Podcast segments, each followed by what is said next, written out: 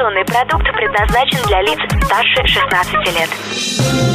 Новое вещание в ритме планеты.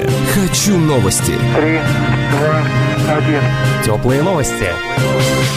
Всем привет! В студии Никита Кураев. Сегодня в выпуске теплых новостей. Создание российских промышленных компьютеров. Прием заявок на конкурс мегагрантов.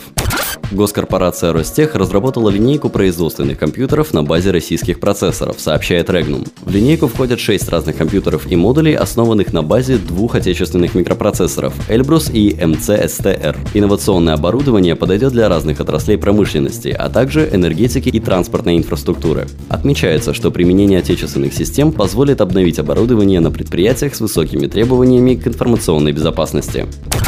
С двадцатого июня Министерство образования и науки начнет прием заявок на конкурс мегагрантов, сообщает ТАСС. Победители конкурса получат до девяноста миллионов рублей на проведение исследований в две тысячи девятнадцатом - две тысячи двадцать первом годах под руководством ведущих иностранных или российских ученых. Принять участие в конкурсе могут российские вузы и научные организации. В случае получения мегагранта они должны создать у себя новые лаборатории мирового уровня, обеспечить получение прорывных научных результатов в приоритетных направлениях развития и подготовить новые высококвалифицированные кадры. Отметим, в России уже создано двести тридцать шесть подобных лабораторий, и около шестьдесят процентов их сотрудников – молодые ученые в возрасте до тридцати девяти лет. Это были теплые новости, меня зовут Никита Кураев, всем пока.